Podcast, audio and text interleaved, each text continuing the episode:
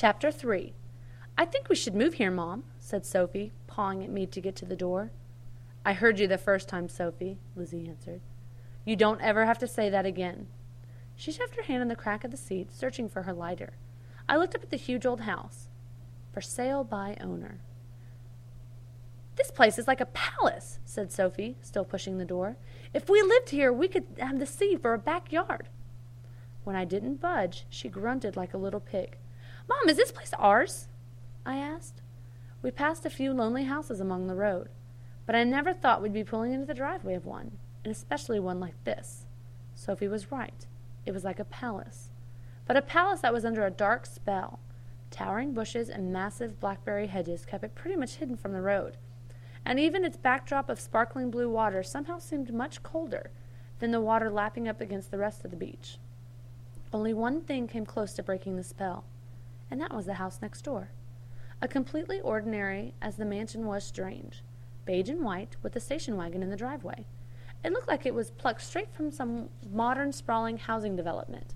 And even though it sat close to the mansion, there was something about its tidy lawn and curtained windows that seemed to say, Strange old house next door. What strange old house? I turned back to the mansion. Mom, I said again, is this place really Mom, tell Margaret to move, Sophie interrupted. Can't breathe. Still fishing for her lighter, Sophie ignored both of us. She'd already come up with a dime and two quarters, a silver hooped ring, and a dried bean. Aha, she said when she finally pulled out the lighter. She settled back and opened the door, making the way for Sophie to scramble across her lap.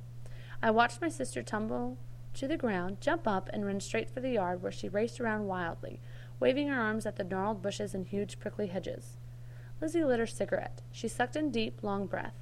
Take that sign and stick it in the middle of the yard, would you? she said. When she spoke, smoke shot out of her nostrils. But first take this marker and write our phone number near the bottom. I glanced at the sign in the back of the truck, then at the thick, permanent ink marker that she had pulled from the bottom of her purse. So why is it ours, Mom? Just do it, please. But Lizzie, please, Margaret, don't call me Lizzie. I'm your mother. She tossed the pen my way and leaned her head back, forced out two more streams of gray nostril smoke. I grabbed the pen, and just because I felt like it, slammed the truck door so hard the window shook. Lizzie didn't even seem to notice. You look like a dragon, I shouted as I grabbed the sign from the back of the truck and scribbled our phone number in the empty space near the bottom. Lizzie rolled down her window. Somewhere in the middle of the yard, she called out sleepily. I stomped into the yard, kicking at weeds and thistle. What are you doing, Margaret? Sophie ran up to me, all red and sweaty and out of breath. Little pig girl, I wanted to say. None of your business, I said. If it's your business, it's my. Shut up, Sophie, just for a minute, and then I will tell you. I lifted the sign high over my head. I felt like a monster, a warrior, a dragon slayer. I aimed and pointed the end and stabbed it into the ground. It bounced right back without even making a dent. Damn, I said. I'm telling, said Sophie. I dropped the sign and examined my stinging hands for splinters. Lizzie decided to play mom for a moment. Called out in a concerned voice, What's the matter, honey? Margaret said a bad word. What's the matter, Margaret? Lizzie asked again. The ground's too hard, I said. It won't go in. She said, She said, damn. Does the for sale by owner mean that this is ours? The ground is really too hard? Lizzie opened the door and stepped out of the truck. Yes, Mom, it's really too hard. I pulled a long, sharp splinter out of my hand. Sophie picked up the sign, held it high above our head, and ran around the yard, yelling, Our house, our house, our house, our house.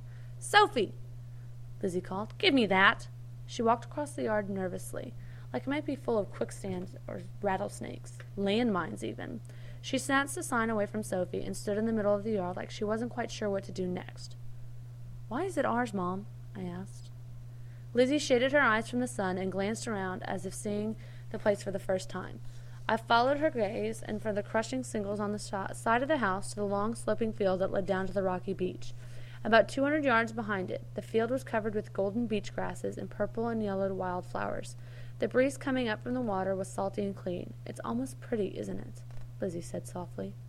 Then, before I could answer, she added, Watch your sister. Don't let her go down to the water.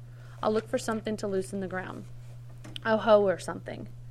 She dropped the sign in the middle of the yard and made her way to the side of the house, still stepping carefully.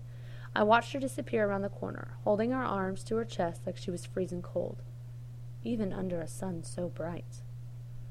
Mom said not to go up there. I was standing at the foot of the steps, wondering how much time I had before Lizzie returned with a shovel or hoe. Sophie was right behind me, breathing hard. No, she didn't, I said. She said for you not to go down by the water. I don't know if it was a salty breeze or the fact that we were standing in the shadow of the house, but at that very moment something made me shiver. I looked at Sophie's skinny arms, and she had goosebumps too. Are you going in? Sophie whispered. No, I lied. Go back and play in the yard. Sophie turned and trotted back to the hedges, humming. I took a deep breath. This was my chance.